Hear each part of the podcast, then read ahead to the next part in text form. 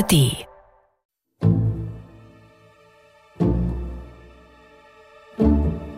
Der nette Herr Heinlein und die Leichen im Keller. Hörspielserie nach dem gleichnamigen Roman von Stefan Ludwig. Folge 5. Feinstes Wildlachsfilet mit Parmesankruste und frischer Meerrettich Johannisbeercreme. Hm, das sieht wundervoll aus. Schmeckt auch so. Danke.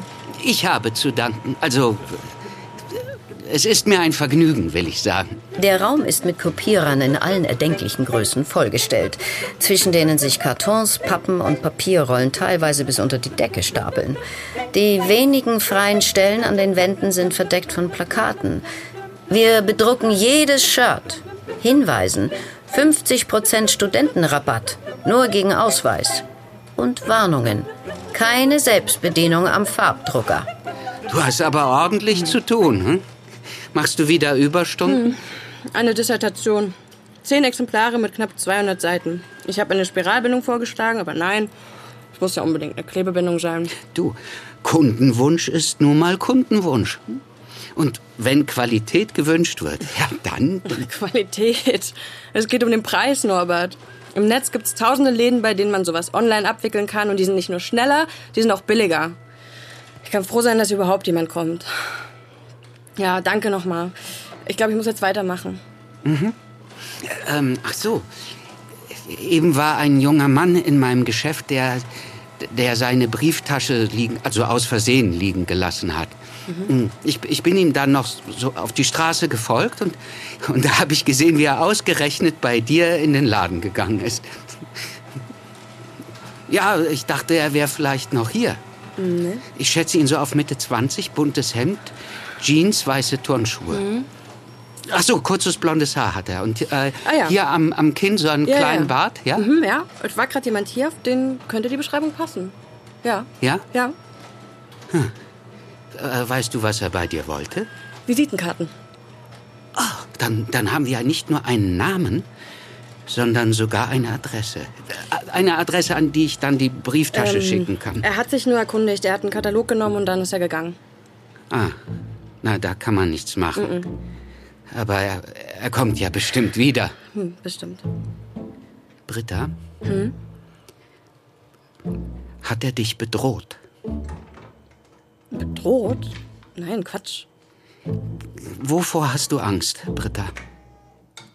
Norbert, von nichts. Du kannst mir vertrauen. Wenn dich also etwas bedrückt, dann... Nein, nein, ich bin einfach im Stress. Außer ein bisschen Ruhe fehlt mir überhaupt gar nichts. Wie du meinst. Aber falls etwas sein sollte, ich bin da. Das weiß ich, Norbert. Probleme sind da, um gelöst zu werden. Nicht, dass ich nicht schon genug eigene Probleme hätte. Rätsel um verschwundene und wieder aufgetauchte Aluminiumkisten. Falschgeld, das plötzlich echt ist.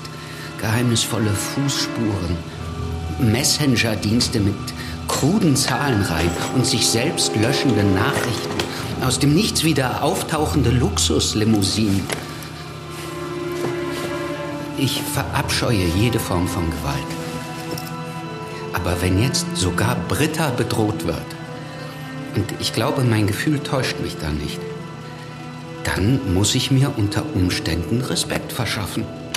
Adam Morlocks Pistole mit der abgefeilten Seriennummer wandert an diesem Tag aus dem Keller hoch in eine Schublade unter dem Tresen im Verkaufsraum.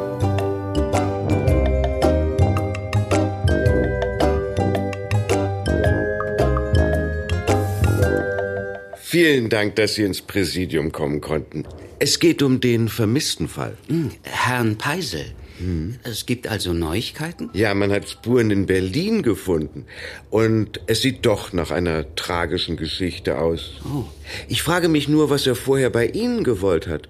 Aus welchen Gründen sollte jemand, der sich in Berlin umbringen will, vorher hier in einen Feinkostladen gehen? Delikatessen. Bitte? Es handelt sich um ein Delikatessengeschäft.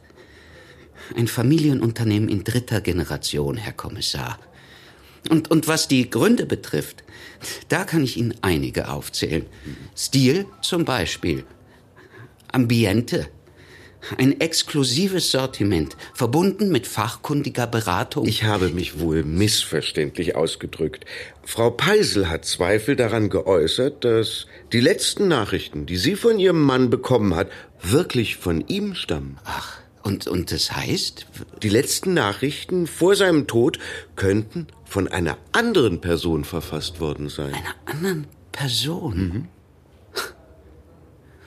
Ah, er hat ein Santiago de Cuba gekauft. Hm? Ein absolutes Premium-Produkt. 25 Jahre im Eichenfass gereift. Wunderbare Noten von Birne und Kokosnuss. Jedenfalls hat ein solches Spitzenprodukt einen entsprechenden Alkoholgehalt. Sie glauben, dass er sich betrinken wollte? Na, ich, ich teile Ihnen nur meine Beobachtung mit. Die Berliner Kollegen haben ein Überwachungsvideo geschickt vom Hauptbahnhof. Vielleicht möchten Sie kurz einen Blick drauf werfen. Ja? Äh, die Kollegen haben den Ablauf rekonstruiert. Datum und Uhrzeit passen. Ah, ah.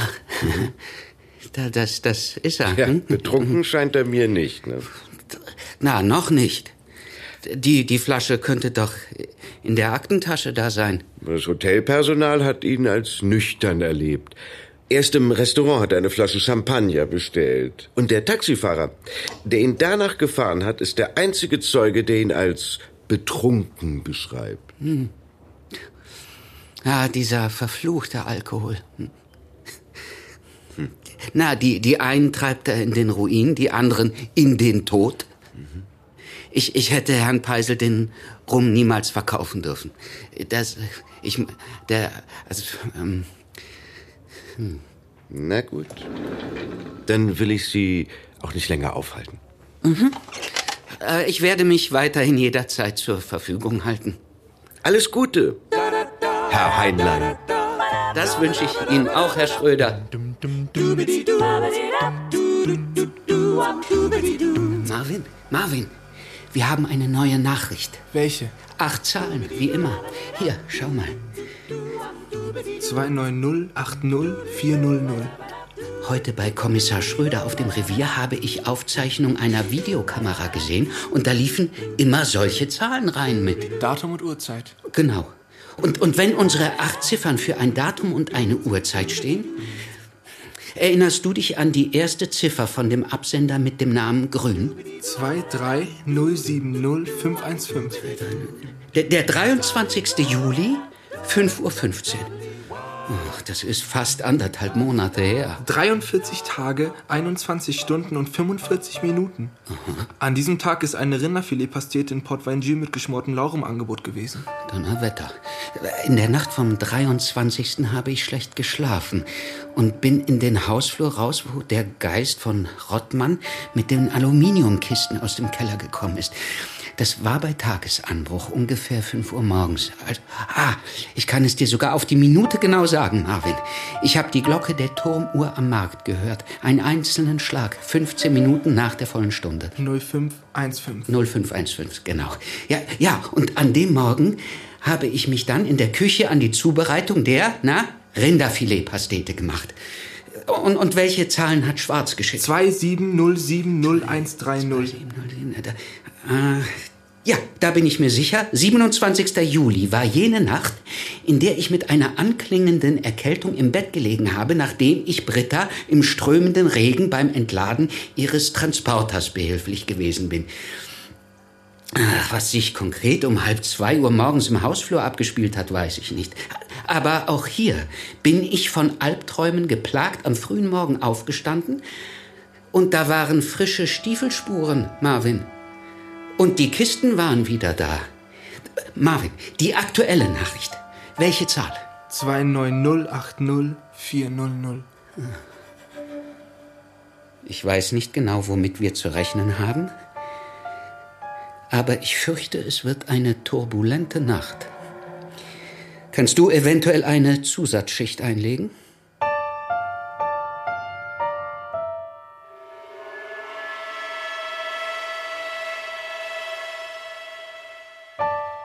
Was immer auch passieren wird, den letzten Ziffern der jüngsten Nachricht zufolge wird es 4 Uhr morgens geschehen.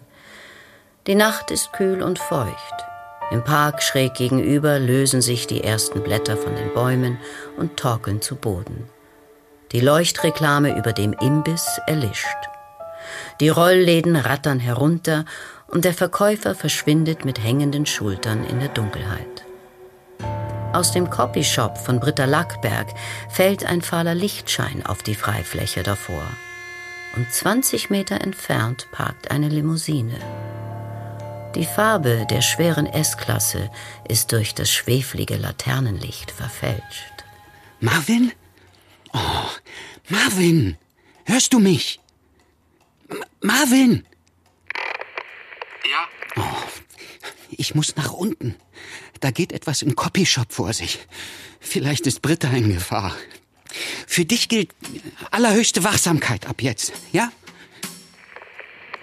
Roger.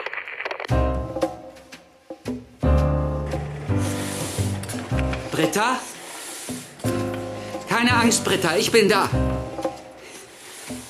Britta, wo steckst du? Scheiße! Hey, äh, entschuldigen Sie mal, aber... Oh! Ach so. Na, So ein Hasenfuß. Was wollte der hier?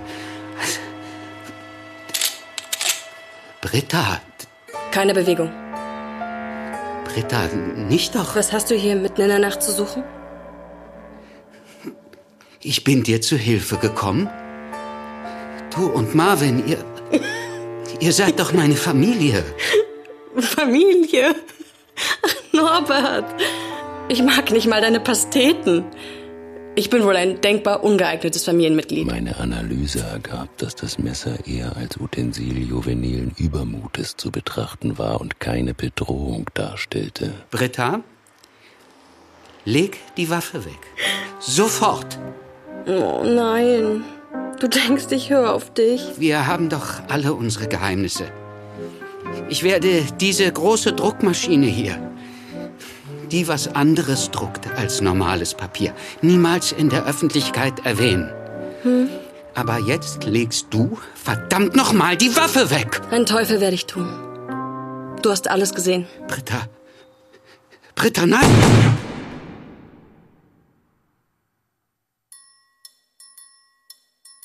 Marvin! Das neue Mitglied, das Heinlein neben Marvin und Lupita erst kürzlich zu seiner imaginären Familie hinzugefügt hat, liegt mit einer äußerst realen Schusswunde unter dem linken Jochbein zwischen zwei Farbkopierern in einer Blutlache am Boden.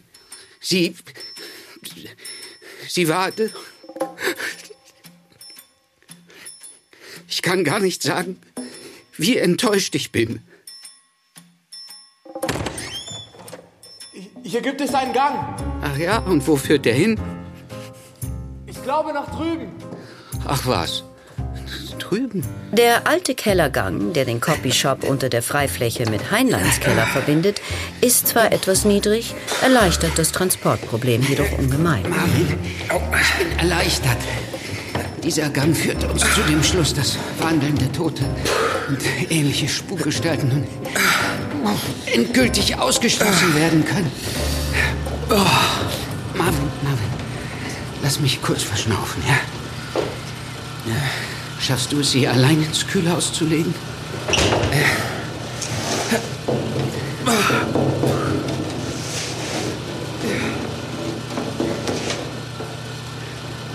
Und da drinnen alles in Ordnung?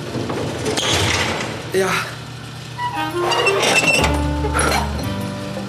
Platz ist auch noch mehr als genug.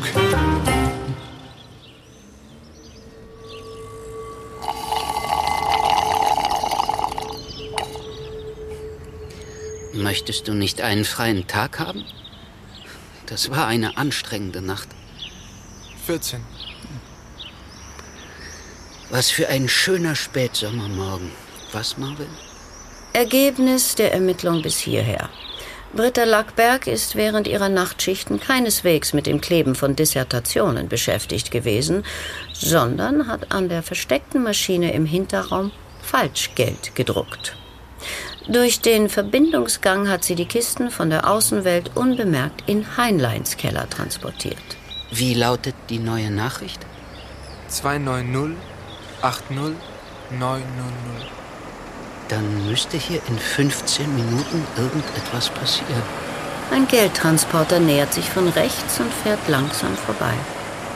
Es ist derselbe Wagen, mit dem Niklas Rottmann zu Lebzeiten ab und zu abgeholt worden ist.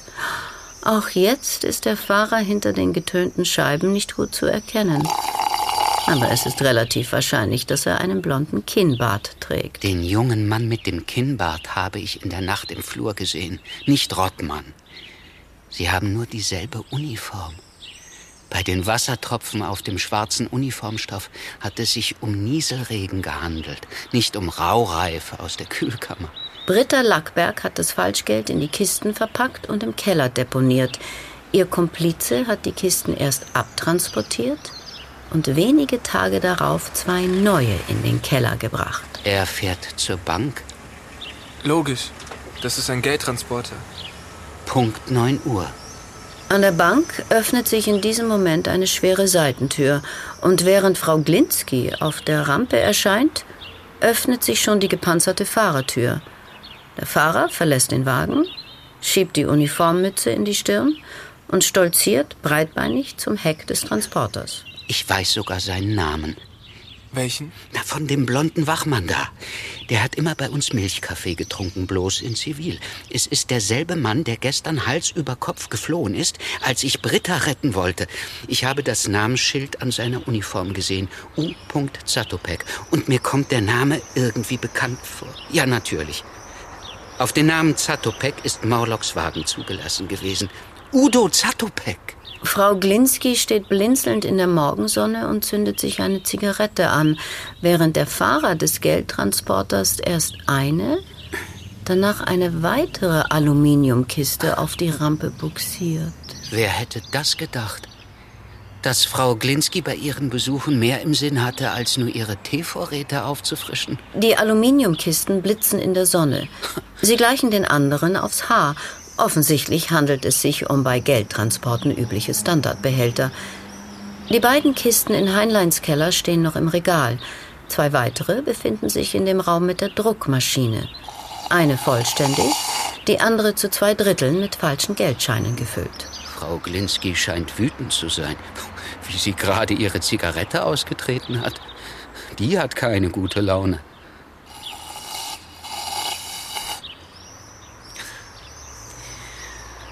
Wer trägt Falschgeld in eine Bank? Die prüfen das in der Bank. Eben, das ergibt doch keinen Sinn. In 20 Minuten müssen wir öffnen. Kontrollierst du noch das Wechselgeld in der Kasse? Und schau doch bitte noch nach dem Regal mit den Obstbränden. Ich glaube, die Flaschen könnten einen Staubwedel vertragen. Ich sehe derweil nach der Post. Hello, Sunshine. Hello, blue skies. Hello, lovely day. Marvin, Lupita hat geschrieben. Ah. Oh, sieh doch nur, wie groß sie geworden ist. Und Blockflöte lernt sie jetzt auch. Die ist nicht echt. Wie, wie meinst du das? Photoshop. Wie? Die Blockflöte ist ins Foto reinmontiert worden. Und außerdem ist ihre Narbe weg. Narben verschwinden nicht. Das ist irgendein Mädchen.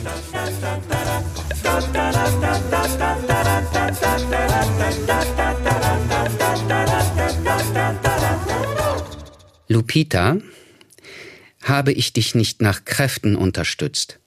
Habe ich nicht alles versucht, dir Tugenden wie Anstand, Wahrhaftigkeit und Ehrgefühl zu vermitteln? Ich habe nie Dank erwartet, Lupita, doch hätte ich ahnen können, Opfer eines solch kaltblütigen Betrugs zu werden.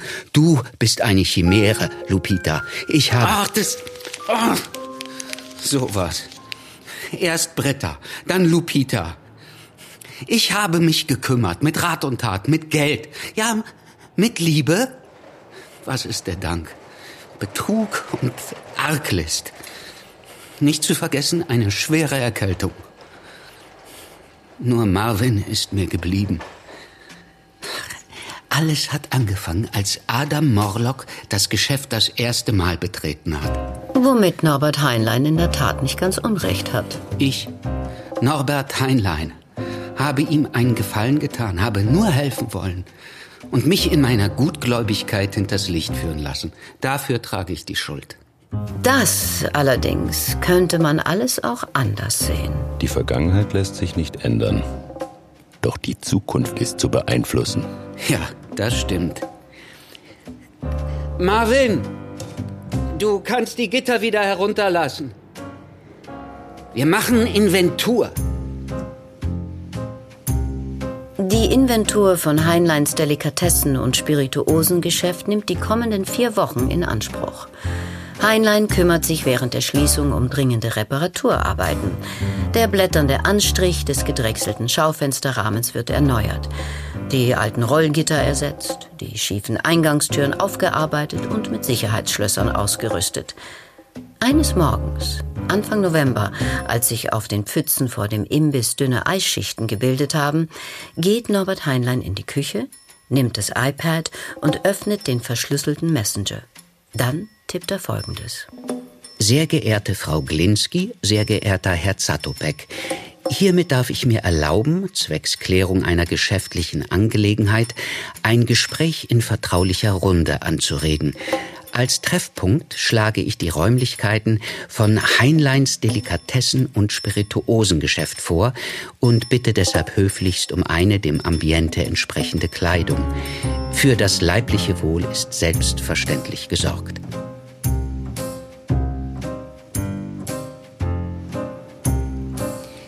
Rebhuhnpastete mit frischen Steinpilzen an einem milden Kartoffel-Sellerie-Püree.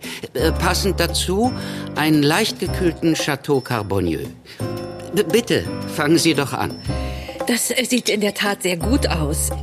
Wie man das ja von Ihnen auch gewohnt ist. Ich weiß immer noch nicht, was das hier soll. 22. Äh, Frau, Frau Glinski, dieses schlichte schwarze Abendkleid, das steht Ihnen ganz besonders gut. Gerade weil es nicht so viel Schnickschnack hat. Vielen Dank. Da kennen wir uns schon so lange und sehen uns immer nur in unseren Alltagskleidern und Uniformen. Nicht wahr, Herr Zatopek? Komm mal zum Punkt. 13. Ja, und, und den Kitteln. Aber zur eigentlichen Sache. Ja, wirklich. Ich bin, wie soll ich sagen, auf merkwürdige Weise zu einigen Besitztümern gelangt, die zwar nun in meinem Besitz, aber doch nicht mein Eigentum sind. Dann kann ich doch lieber ein Bier. Ja, äh, selbstverständlich. Marvin, wärst du so lieb? Ich habe mir erlaubt, gewisse, sagen wir, Geschäftsmodelle auf den Prüfstand zu stellen. Habe mir viele Gedanken gemacht über Produktionsketten, Verkleinerung, Expansion, marktübergreifende Kooperation und zielorientierte Gewinnoptimierung. Die Produktionsmittel sind vorhanden, Material ebenfalls. Mir scheint allerdings, Sie haben ein Personalproblem. Nun, da Britta Lagberg bedauerlicherweise nicht mehr zur Verfügung steht. Bedauerlicherweise. Von daher ist es absolut nachvollziehbar, dass Sie mit Ihrem Geschäft abgeschlossen haben. Aber Rettung naht. Und zwar in der Person meines treuen Angestellten Marvin. Und bitte? Wenn Sie sich bitte von dem Ergebnis überzeugen möchten. Äh, Marvin, erkläre gern den Punkt Optimierungsprozess. Ja, ich, ich habe die Farbwalze nachjustiert. Außerdem wurde der Herstellungsablauf modifiziert. Sowohl in der Reihenfolge der Farbaufträge als auch in der Anzahl. Das bedeutet natürlich mehr Aufwand, aber, aber ein besseres Ergebnis.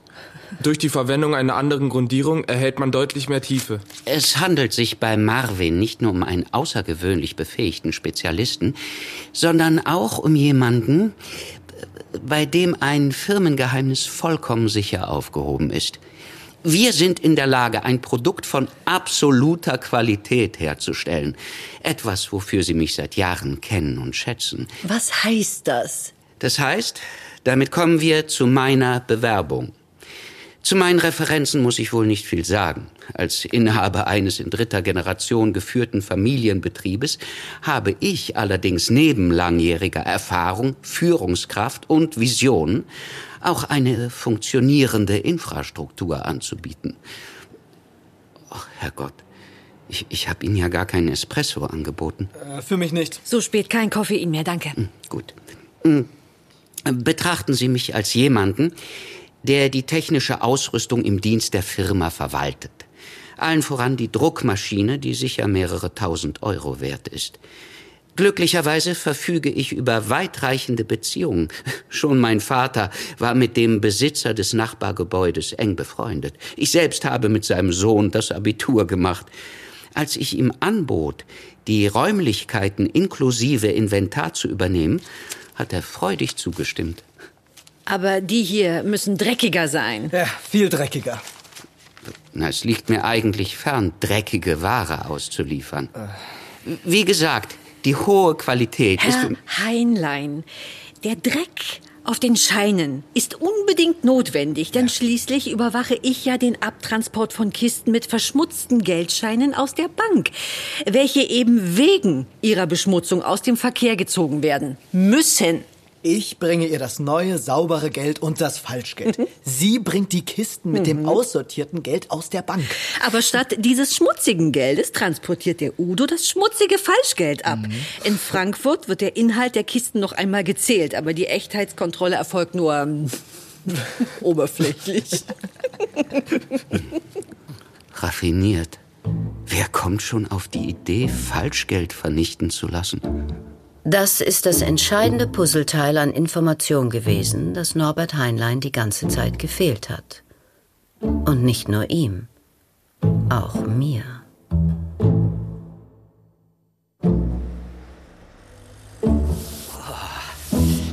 Äh, wenn du fertig bist mit Fegen, mache ich uns drin eine heiße Schokolade. Hm?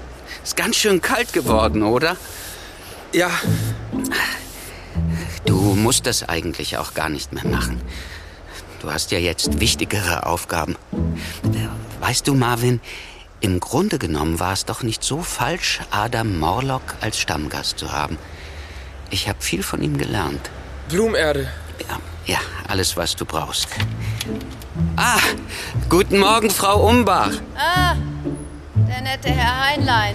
Bringen Sie Ihre Geranien vor dem Winter schnell ins Warme. Natürlich. Wahrscheinlich kommt bald Frost. Herr, Herr Heinlein, Herr Kommissar, ich würde gern kurz mit Ihnen sprechen. was für eine Überraschung. Kommen Sie doch rein, Herr Kommissar. Ja, brauchen Sie neues Erdnussöl? Na dann. So, nehmen Sie Platz. Äh, danke. Äh, ähm, Ihr Nachbar und Mieter Niklas Rottmann wird vermisst. Tja, äh, ich vermisse ihn ebenfalls, Herr Kommissar. Ah. Übrigens nicht nur Herrn Rottmann, sondern auch seine Mutter. Und ich wäre Ihnen zutiefst dankbar, falls Sie diese betrügerische Bande aufspüren. Sie haben nicht nur mehrere Monatsmieten zu überweisen versäumt, sondern auch einen Haufen schrottreifer Möbel hinterlassen. Wann genau ist Ihnen denn aufgefallen, dass die Rottmanns weg sind? Ich denke, Sie haben die Gelegenheit genutzt, sich aus dem Staub zu machen, als ich unlängst fiebernd ans Bett gefesselt war. Hm. Aber ich könnte Ihnen eventuell mit einer Information weiterhelfen. Wissen Sie, die Wände hier sind sehr dünn. Würden Sie bitte auf den Punkt kommen? Da war von einer Übersiedlung die Rede. Von Verwandten in Tschechien. Es ging um einen Schwager Frau Rottmanns. Wenn ich mich recht erinnere, hatte er ihrem Sohn eine Anstellung in Aussicht gestellt. Tschechien. Mhm. Also, ich gebe nur weiter, was ich gehört habe. Ja, danke. Herr Heinlein, wir werden dem Hinweis nachgehen. Was ist denn eigentlich mit dem Mord an Johann Käferberg? Was soll damit sein? Es gibt also keine Fortschritte. Johann war mein einziger Freund und seine Mörder sind noch immer auf freiem Fuß. Die Ermittlungen sind bei den Kollegen vom BKA in guten Händen. Guten Tag, Herr Heinlein.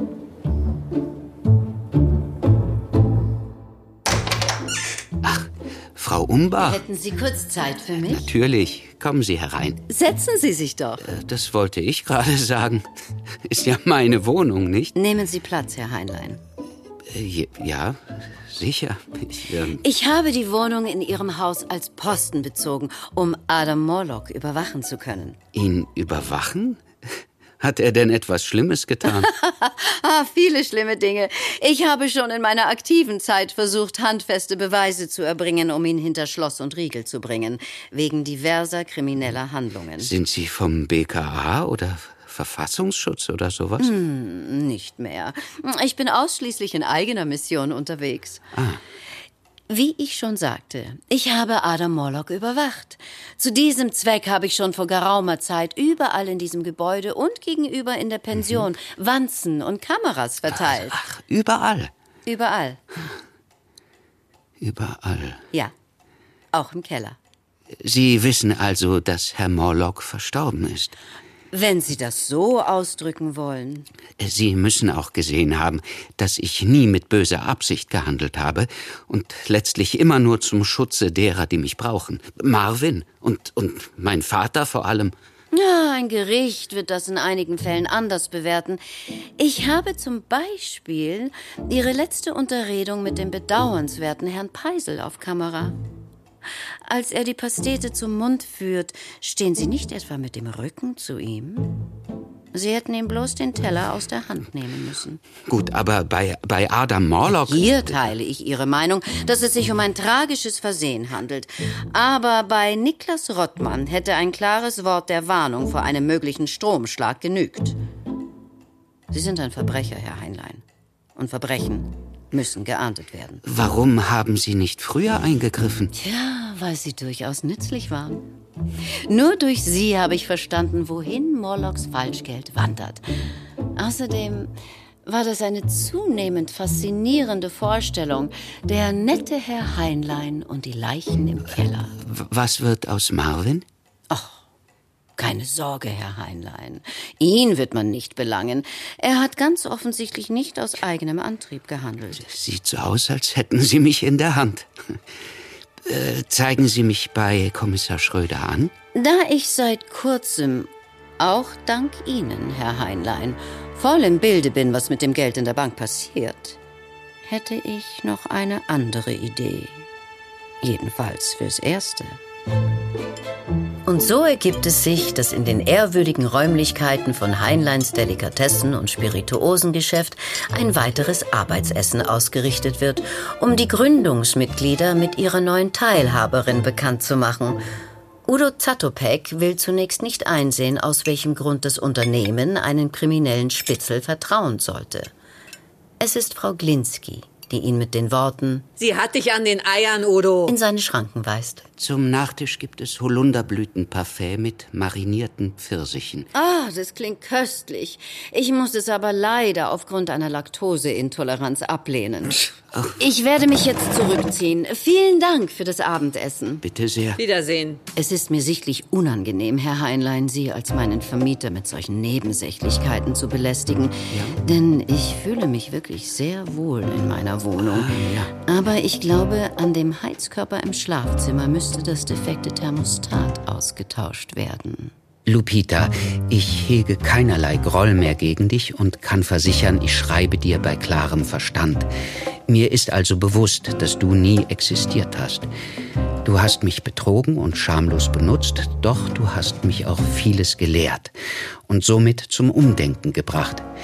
Wer an andere denkt, muss zunächst an sich selbst denken, denn das eigene Wohl ist Voraussetzung dafür, Gutes zu tun. Bevor man anderen hilft, muss man also sich selbst helfen. Oder anders ausgedrückt, wer einen Gebrechlichen stützt, braucht einen sicheren Stand. Sonst kommen beide zu Fall. Wie gesagt, zu diesen Erkenntnissen bin ich durch dich gelangt, Lupita. Leider etwas zu spät, denn nach langem kräftezehrendem Ringen befinde ich mich jetzt in der Hand einer Erpresserin und muss von nun an Tag und Nacht mit meinem Untergang rechnen. Es handelt sich um eine korrupte Ex-Polizistin mit tadellosem Benehmen. Ich darf also davon ausgehen, dass sie mir den tödlichen Messerstich, wann auch immer sie sich dazu entscheidet, mit ausgesprochener Höflichkeit in die Brust rammen wird. Das, finde ich, ist zumindest ein kleiner Trost. PS, Marvin lässt herzlich grüßen. PPS, er hat nun endlich seine Bestimmung gefunden. Der nette Herr Heinlein und die Leichen im Keller. Nach dem gleichnamigen Roman von Stefan Ludwig, Hörspielbearbeitung Anja Herrenbrück. Es spielten Erzählerin Frau Umbach, Leslie Molten, Norbert Heinlein, Matthias Bundschuh, Heinlein Senior, Peter Rühring, Marvin Jeremias Heimbach, Adam Morlock, Oliver Kraushaar, Frau Rottmann, Anna Mateur, Niklas Rottmann, Rico Strempel, Britta Lagberg, Saskia Rosendahl, Kommissar Schröder, Boris Aljinovic. In weiteren Rollen Falk Rockstroh, Hilmar Eichhorn, Margit Laue, Dana Hoffmann, Kathleen Gavlich, Franz Blumstock, Ellen Schweder und Stefan Ludwig. Dramaturgie Nicole Standke, Ton André Lühr, Schnitt Steffen Brosig, Regieassistenz Dagmar Palowski und Gabriel Wörfel. Regie Anja Herrenbrück. Produktion Mitteldeutscher Rundfunk 2023. Kennen Sie schon den Kultdetektiv Timothy Truckle? Er ist eitel, versnobbt und gerade mal 1,30 groß. Aber er ist der beste Detektiv der USA. Ich bin Timothy Truckle aber alle sagen Tiny zu mir. In einer Welt totaler Überwachung löst er mysteriöse Kriminalfälle. Mit seinem Computerpartner Napoleon. Messerscharfer Kombinationsgabe und dekadent teurem Whisky. Du bist zu ehrgeizig, Tiny. Wenigstens beim Whisky soll man nicht an Arbeit denken. Tauchen Sie ein in die dystopische Welt des DDR-Klassikers Timothy Truckle von Gerd Prokop. Jetzt für Sie in der ARD Audiothek.